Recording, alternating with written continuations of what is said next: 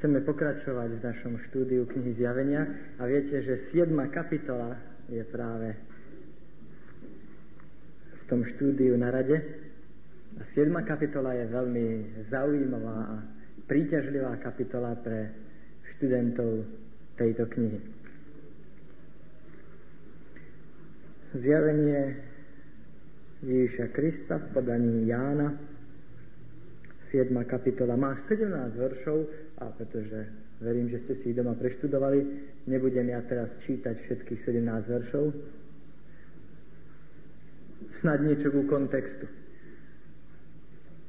Hovorili sme si, keď sme naposledy končili 6. kapitolou, v ktorej sú pečate, že sme si povedali, že po 6. pečati je určitý zlom a prichádza vsúka. 6. pečať, 6. kapitola, verš 17. sa končí slovami: lebo prišiel ten veľký deň jeho hnevu. Kto môže obstáť? To je otázka, ktorá je tou kľúčovou otázkou k pochopeniu 7. kapitoly. Kto môže obstáť? Aby Pán Boh nám ukázal, že predsa budú tí, ktorí obstoja, ktorí môžu obstáť, tak je vložená 7. kapitola, pretože pečate pokračujú až v 8. kapitole. Tam nachádzame 7. pečať. Kto teda môže obstáť?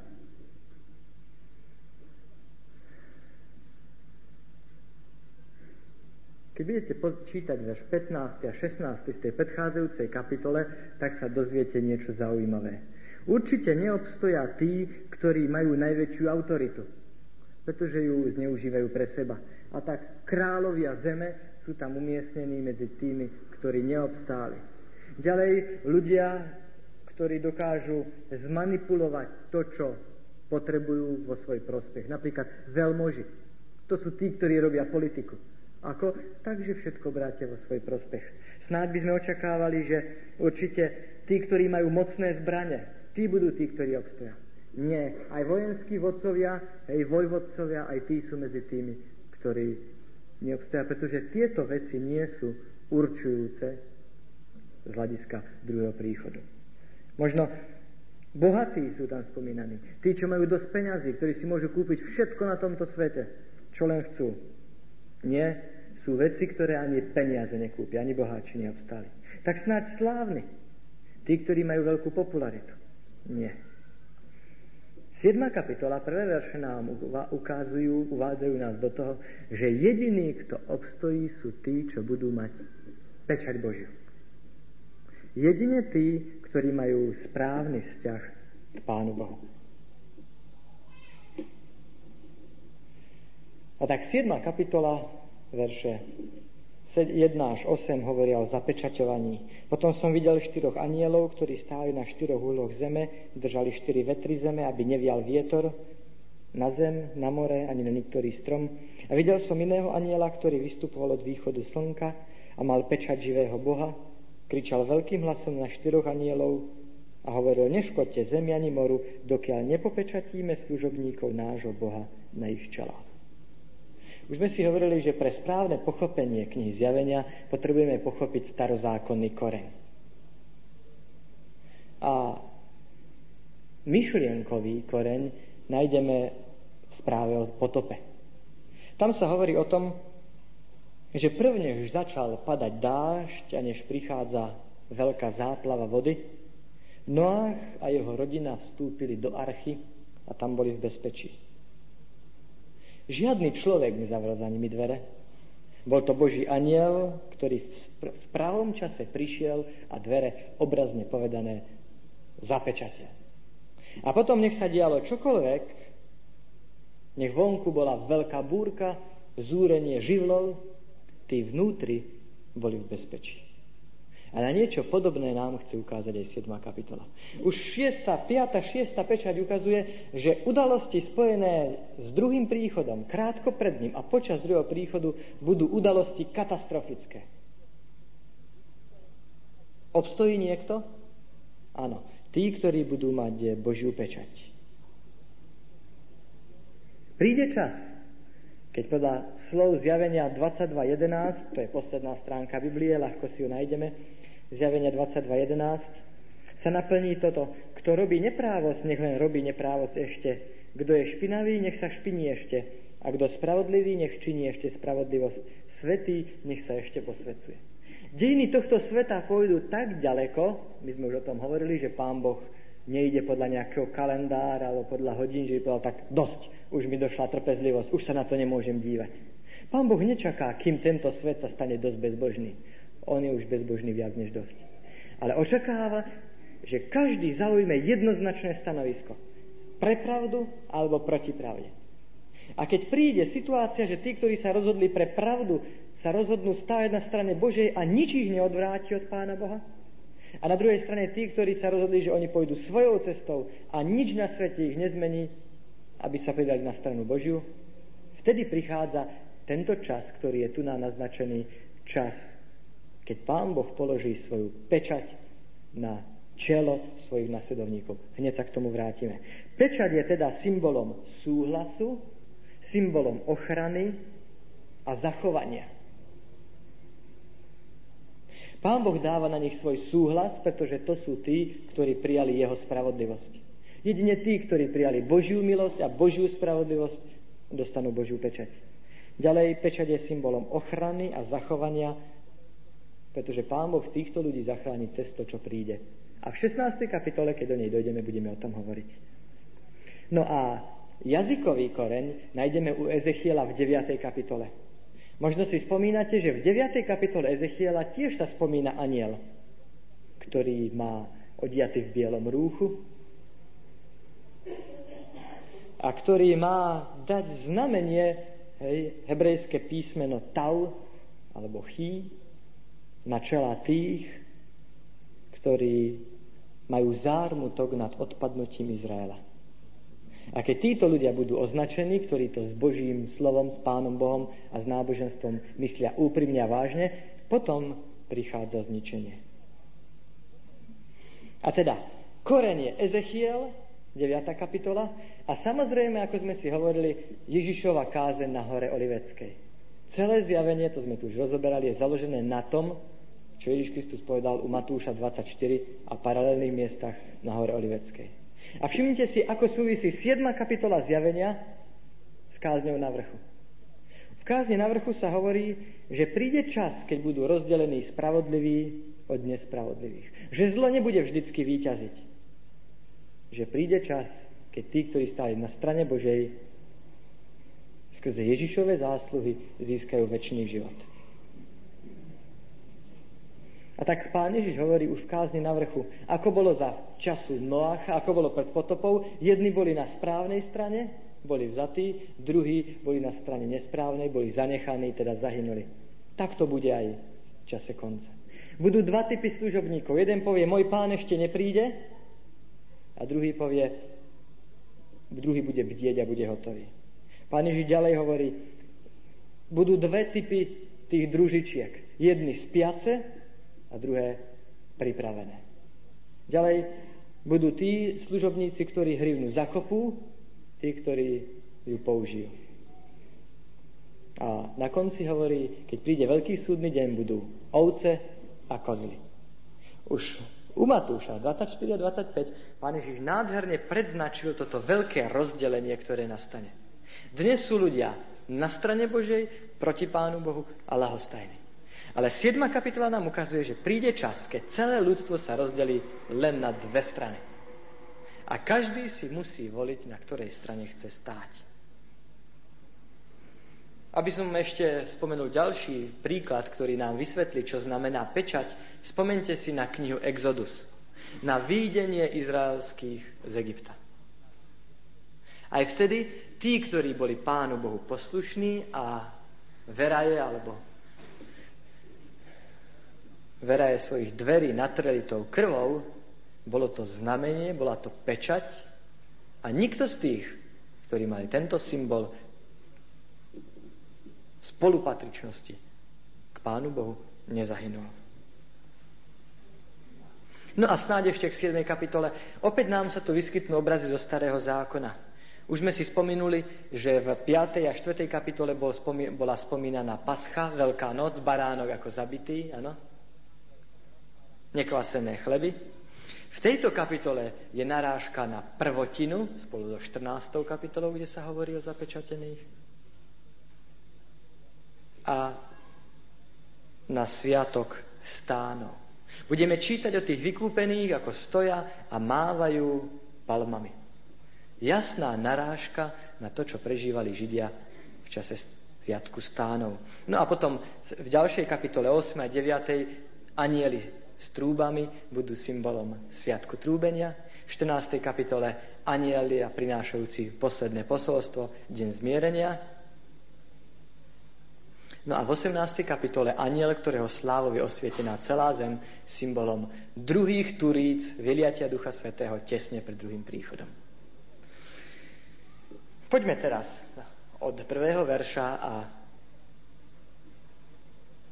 čítajme, čo nám to chce povedať. Potom som videl 4 anjelov, ktorí stáli na 4 uhloch zeme a držali 4 vetry zeme. Prv než pôjdeme k podrobnostiam, obraz, ktorý to chce naznačiť, je: Pán Boh má stále dejiny udalosti v svojich rukách.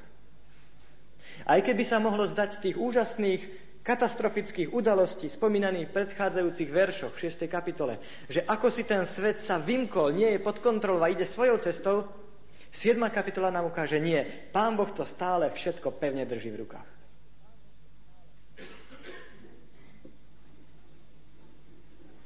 A pre Božie deti to je zdroj veľkého povzbudenia.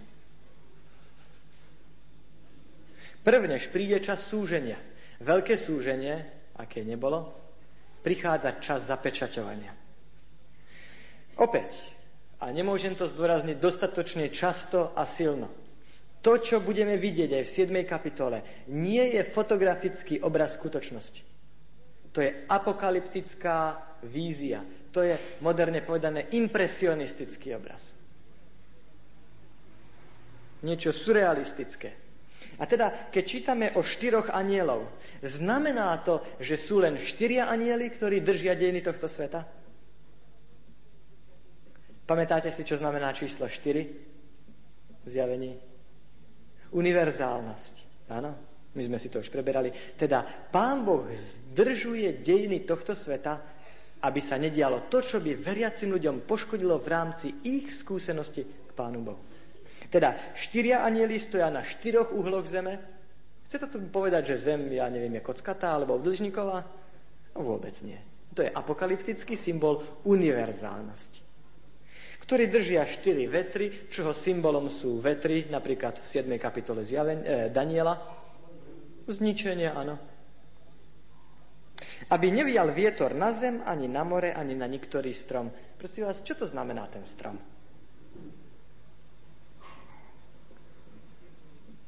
Ekológia.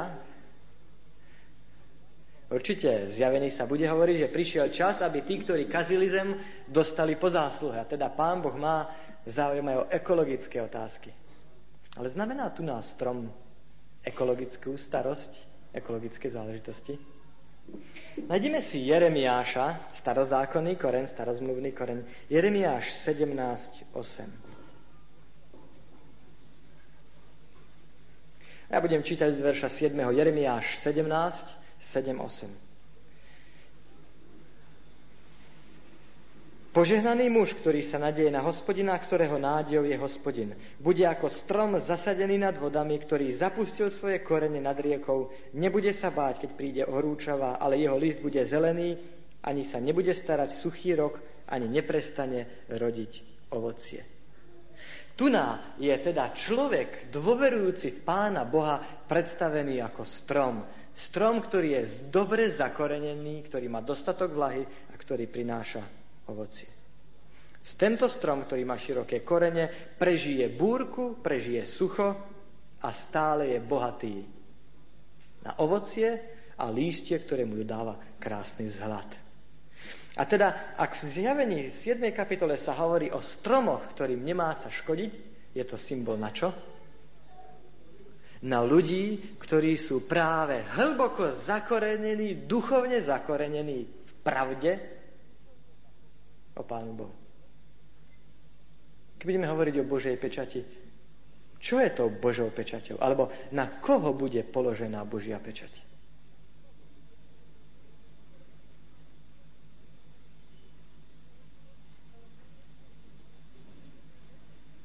Niekedy v našom myslení dochádzame k takej skratke, ktorá je vždycky nebezpečná.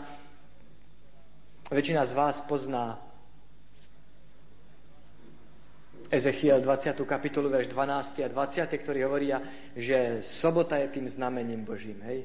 Kde nachádzame pečať Božiu v dekalógu? No tam, kde sa nám hovorí o tom, kto vydal prikázanie, jeho rozsah pôsobnosti, kde sa hovorí o Božej autorite. Už sme si hovorili, keď sme rozobrali prikázania, že je to jediné prikázanie, v ktorom Pán Boh sa predstavuje ako ten, ktorý má právo niečo požadovať. Ale chcem, aby ste si všimli, že nie zachovávanie určitého dňa je príčinou toho, že ľudia dostanú alebo nedostanú pečať. Ktorý deň zachovávali Židia, ktorí na Veľký piatok ukrižovali Ježiša Krista? Sobotu. Je to pochopenie pravdy, ktorá nám sobota hovorí o Bohu, ktorá tvorí pečať. Ak nechápem, čo nám Boží deň odpočinku sobota chce povedať o tom, aký Pán Boh je, ak ja nie som zakorenený v pravde o tom, aký Pán Boh je, potom nemôžem dostať Božiu pečať, pretože Božia pečať nie je odmena za zachovanie určitého dňa.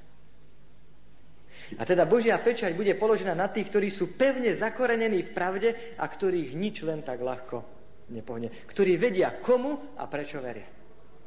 A teda to sú ľudia, ktorí majú hlboké duchovné korene, ktorí produkujú ovocie ducha a ktorí aj v tých záverečných búrkach zostanú ako strom nepohnutelný. Potom sa nám to hovorí, videl som iného anjela, ktorý vystupoval od východu slnka, čoho symbolom je východ. Ak zoberete Ezechiela, kapitoly 40 až 48, odkiaľ prichádzala sláva Božia do chrámu? Východnou bránou. Ak zoberiete Daniela 11.44. Čo symbolom je východ? Božej prítomnosti, áno. Teda nejde tu na zemepis, ale ide o Božiu prítomnosť. Prichádza anjel, ktorý prichádza z chrámu nebeského, od Pána Boha. No a potom verš 4. až 8. hovorí, a počul som počet zapečatených 144 000 z každého pokolenia synov Izraelových. To, o čom ideme hovoriť, bolo predmetom veľkých diskuzií a debát medzi kresťanmi. Kto sú títo 144 000? No tak poďme predovšetkým, čo znamená toto číslo. Chcú nám čísla v zjavení podať počet? Nie. Čo znamenajú čísla? Kvalitu, vlastnosti. Nie kvantitu, ale kvalitu. A to sme pri prvom základnom koreni. Čísla budú znamenať kvalitu. A 144 000 je výsledok 12 krát 12 krát 1000. 12 už vieme, že je číslo Božieho kráľovstva. Ako náhle prídeme do 21. a 22. kapitoly zjavenia, len sa to tak bude hemžiť 12-kami. 12 brán, 12 základov, 12 storaké ovocie a podobne. A teda, kto obstojí? Jedine ľudia kráľovstva Božieho. A keď číslo je tu 144 000 spomínané, tým chce ukázať, to sú ľudia kráľovstva Božieho umocnený. Áno, kde je skutočne kráľovstvo Božie v ich srdciach, v ich živote. 12 krát 12. No a 1000 je symbolom vojenského usporiadania. Pamätáte sa, že Dávid, prvne sa stal kráľom, bol veliteľom nad 1000 v Saulovej armáde. Čiže kto obstojí, ak máme preložiť číslo 144 000 do našej reči? Dokonalý, celý Izrael Boží. Všetci tí, ktorí budú celé stáť na Božej strane. A teraz ďalej. Z každého pokolenia synov Izraelových po 12 000. Čo to znamená pokolenia synov Izraelových? Už sme videli, že číslo treba vysvetľovať symbolicky. A že teda 144 000 neznamená 144 000 kusov ľudí, ale že to je symbol veľkej skupiny. Znamenajú Židia, doslovných Židov? Ak porovnáte to, čo je povedané v zjavení 14, v prvých 5 veršoch, s týmto, musíte vidieť, že to, o čom sa tu hovorí, je všetko symbolické. Že títo ľudia sú symbolickí Židia, sú symbolickí panenci, majú symbolickú pečať na čele, čo je zase len symbolom niečoho. A všimnite si, ako to, čo sme hneď prvýkrát preberali niekedy pred 2 či 3 mesiacmi, princípy výkladu pomôžu vám správne sa zorientovať. Nie je väčšie tragédie, ako keď ľudia vykladajú len tak, ako príde. To, čo sa mi páči doslovne, čo sa mi nepáči symbolicky a podobne. No už potom je v tom myšmaš. A teda, ak sú to Židia, kto je Židom v Novom zákone podľa Rimanom 2.28 alebo Galatianom 3.29? Nie tí, ktorí sú od Abraháma. Rodovo, to znamená genealogicky, dokážu svoj pôvod odvodiť od neho, ale tí, ktorí majú takú istú vieru, ako mal Abraham.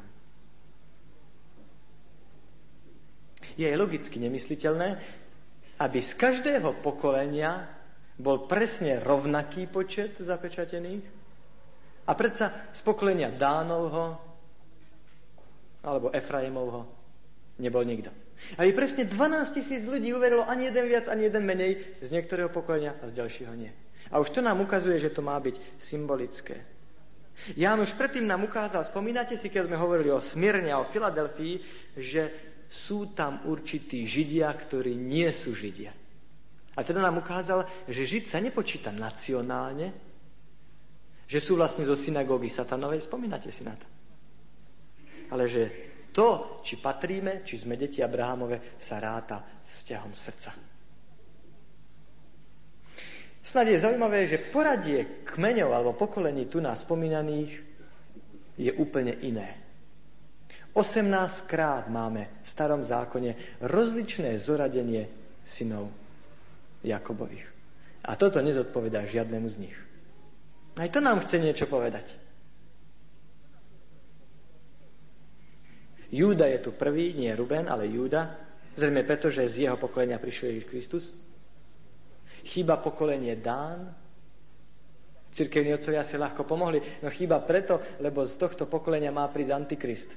Ale to už je výklad jasne po. Je zaujímavé, že u Ezechiela v 48. kapitole práve pokolenie Dán je na prvom mieste.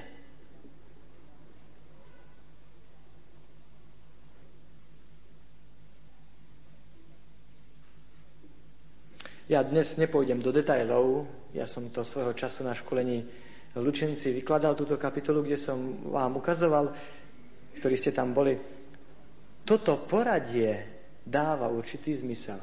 Pretože ak si preložíte zmysel mien, v tomto poradí dostanete krásny kristologický a kristocentrický citát. Chváľte syna, vy, ktorí máte odpočinutie po boji. Vzdávajte čest tomu, ktorý vás spasil. To je citát, ktorý dostanete, keď preložíte význam týchto mien. No a teraz snáď pár postrehov z 14. kapitoly. Tu nás sa hovorí, že majú Božiu pečať. V Zjavení 14. kapitole sa hovorí, že majú otcovo meno. Čo to teda bude ukazovať? Meno je symbolom charakteru. A teda ukazuje sa na to, že títo ľudia, viera pre nich nebude len mentálna záležitosť, ale záležitosť zmeny charakteru. Ďalej sa tu hovorí, že sa hovorí v 14. kapitole verši 4., že sú to prvotina. Tí, ktorí obstáli vtedy, keď udalosti a okolnosti boli najhoršie. Satan najlepšie tromfy si nechá na koniec. A práve do tejto situácie, keď zlo bude najviac zúriť, keď odpadnutie od Boha bude najväčšie, Pán Boh ukáže. Už nie je tak, ako kedysi ukázal Job, Enoch, Eliáš. Tu sú tí, ktorí mi zostali verní. Tu a tam jeden. Ale podívajte sa, tu je celá skupina. Tu sú všetci, celá cirkev, celý národ, ktorý mi zostal verný. Ďalej sa hovorí v 14. kapitoli, že sú to ľudia, ktorí sú bez lži, ktorí sú čistí, ktorí sa nepoškvrňovali učením, ktorí spievajú jedinečnú pieseň, danú ich skúsenosťou a ktorí nasledujú baránka kamkoľvek ide.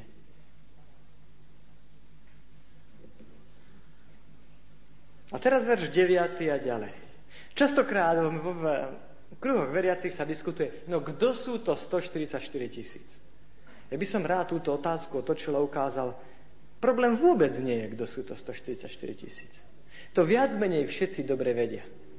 Problém je verš 9. A potom som videl veľký zástup, ktorý nikto nemohol spočítať, z každého národa, zo všetkých pokolení ľudí a jazykov, ktorí stáli pred trónom a pred baránkom, oblečení v dlhom bielom rúchu, palmivých rukách, a volali veľkým hlasom a hovorili: Spasenie nášmu Bohu, sediacemu na tróne a baránkovi. Otázka nie je, kto je 144 000. To je jasné. To sú tí, ktorí zostanú Pánu Bohu verní. 12. kapitola nám ukáže, odpadnutie od Pána Boha zapričinil Satan. Stavajú sa na jeho stranu aj ľudia veriaci, ale ostatok zostane Pánu Bohu verný. 13. kapitola ukáže, ten, kto bude chcieť zostať Pánu Bohu verný, nebude to mať ľahké. Divila sa celá zem. Zdalo sa, ako keby všetci sa postavili na stranu nepriateľa. Bude niekto Bohu verný? Áno, 14. kapitola, prvých 5 veršov. Budú tu tí, ktorí zostanú Pánu Bohu verní aj v čase konca. A je teda jasné, že 144 000 tvoria ľudia, ktorí budú verní Pánu Bohu, ktorí sa dožijú druhého príchodu. Ale otázka je, kto je tento veľký nespočítateľný zástup? To je otázka. A preto by ma zaujímalo, ako tomu rozumieť. Kto je nespočítateľný zástup? Kto sú to?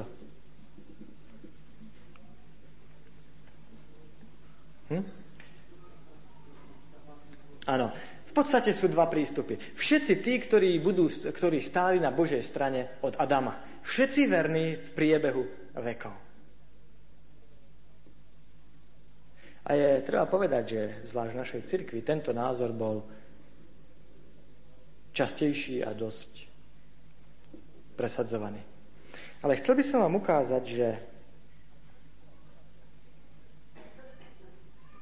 exegeticky mám dojem, že veľký zástup a 144 000 je to samé.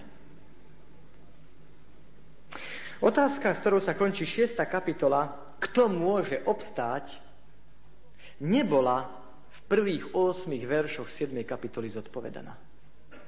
V prvých 8 veršoch sa nám nepovedalo, kto môže obstáť. Tam sa nám len povedalo o tom, že Pán Boh nedovolí, aby všetky tie katastrofické udalosti prišli na tento svet skôr, ako Božie deti budú na to hotové. A preto sa hovorí o zapečaťovaní. Hovorí sa, že budú tí, ktorí obstoja, ale nič sa nehovorí konkrétne o nich. Kto sú to tí, čo môžu obstať? Kto môže obstať? To sa nepovedalo. Áno, takéto udalosti budú, Pán Boh ich nedopustí, aby prišli skôr, než tí, ktorí majú byť hotoví, nebudú zapečatení. A verše 9 až 17 nám dávajú odpoveď na otázku. Verše 9 až 12 sú vysvetlením toho, čo už máme v veršoch 4 až 8 naznačené. Ja dnes nemám čas, aby som išiel do literárnej štruktúry zjavenia. A myslím, že literárna štruktúra toto jasne ukazuje. Ale poďme exegeticky. Prečo je tu rozdiel? Verš 4. A počul som, verš 9. A videl som. A počul som počet 144 000. Vo veršoch 4 až 8 Ján počuje tých, ktorí dostanú verní. A potom Pán Boh mu ich ukáže. Najprv iba počuje o tých, ktorí bojujú, a potom už ich vidí po zápase. Cirkev bojujúca, cirkev víťazná. A som presvedčený, že vo veršoch 9 až 12 máme konkrétny výklad toho, o čom sa nám hovorí v predchádzajúcich veršoch. Kto je to 144 000? Keď počul, tak počul, kto to patrí. Dokonalý Izrael Boží. Ale keď ich videl, hovorí, však to je nespočítateľne veľa ľudí. Isté, sme si hovorili, že číslo 144 000 je symbolické. Videl som ľudí z každého pokolenia Izraelovho. Čo to znamená v Novom zákone? Čo to znamená v knihe Zjavenia? Verš 9 nám vysvetlí, z každého národa, pokolenia, ľudí a jazyku. Všimte si, národ, pokolenie, ľud a jazyk. 4. Univerzálne spasenie. Pre všetkých. Stáli pred trónom, pred baránkom oblečený v dlhom rúchu. A všimnite si verš 12, ten sme už spolu spomínali a hovorili, cirkev dobojovala, je víťazná, zvíťazila, čo hovoria anjeli a 24 starci a 4 živé bytosti. Dobrorečenie, sláva, múdrosť, vďaka, česť, moc a vláda nášmu Bohu. Pamätáte sa, ako sa to stupňovalo? V 4. kapitole vo verši 9. Sláva, česť a vďaka. Jednota. Potom sláva, česť a moc. A potom už príde v 5. kapitole dobrorečenie, česť, sláva a sila. A tak to ide od 3 až po 7. Vtedy, keď je cirkev už víťazná, tak tu máme sedmorakú slávu Pánu Bohu.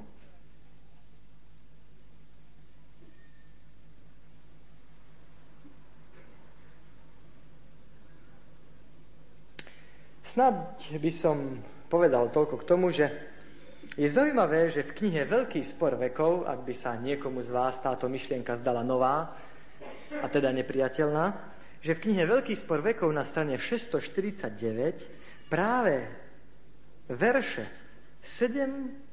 kapitola, verše 14 až 17, ktoré ideme hneď čítať, sú stiahnuté na 144 000.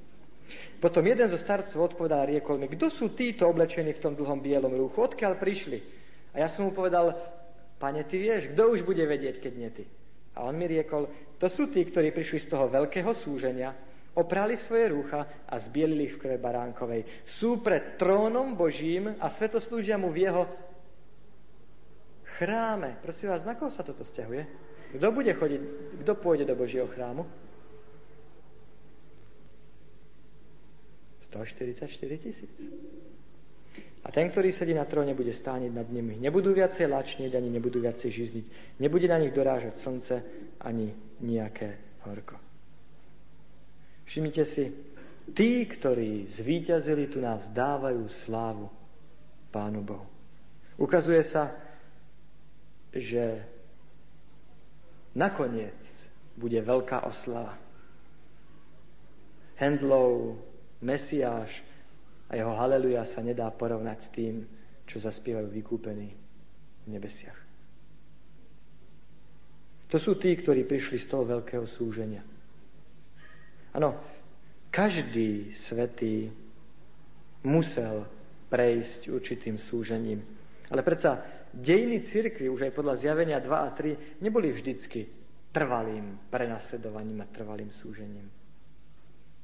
Práve je to skupina, ktorá v záverečných dňoch obstála tam, kde ostatní padli. Aký je teda zmysel toho, čo nám Pán Boh vložil do tejto kapitoly? Tak, ako Pán Boh zachránil Noého pred potopou. Ako zachránil Lota pred Sodomou, zo Sodomy. Ako zachránil Izrael z Egypta. Tak ako zachránili sa kresťania, ktorí dbali Ježišových slov z Jeruzalema pri jeho páde, tak všetci tí, ktorí sú ochotní držať sa Božieho slova, zostať verní, budú medzi zachránenými. Táto kapitola nám hovorí o tom, že Pán Boh urobil všetko opatrenie pre vás a pre mňa dnes, aby sme mali istú budúcnosť.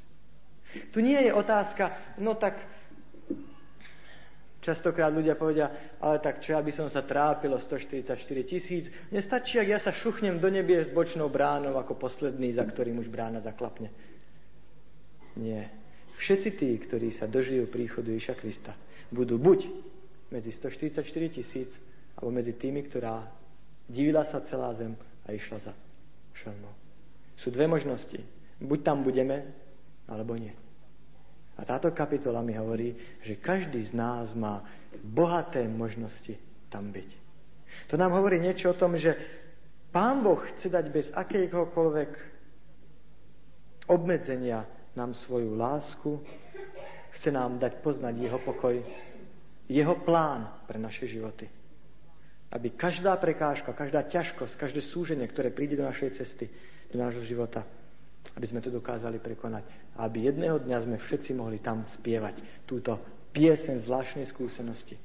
Tých, ktorí poznali pravdu Božiu, tak ako žiadna generácia, aby pred celým vesmírom ukázali, že pravda nie je tu preto, aby nakrmila našu hlavu, ale aby nám dala horiace a blčiace srdce.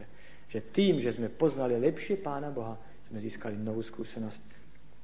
Povedzte, nechceli by ste stáť raz za nielmi okolo Božieho trónu a spievať túto pieseň radostnej chvály?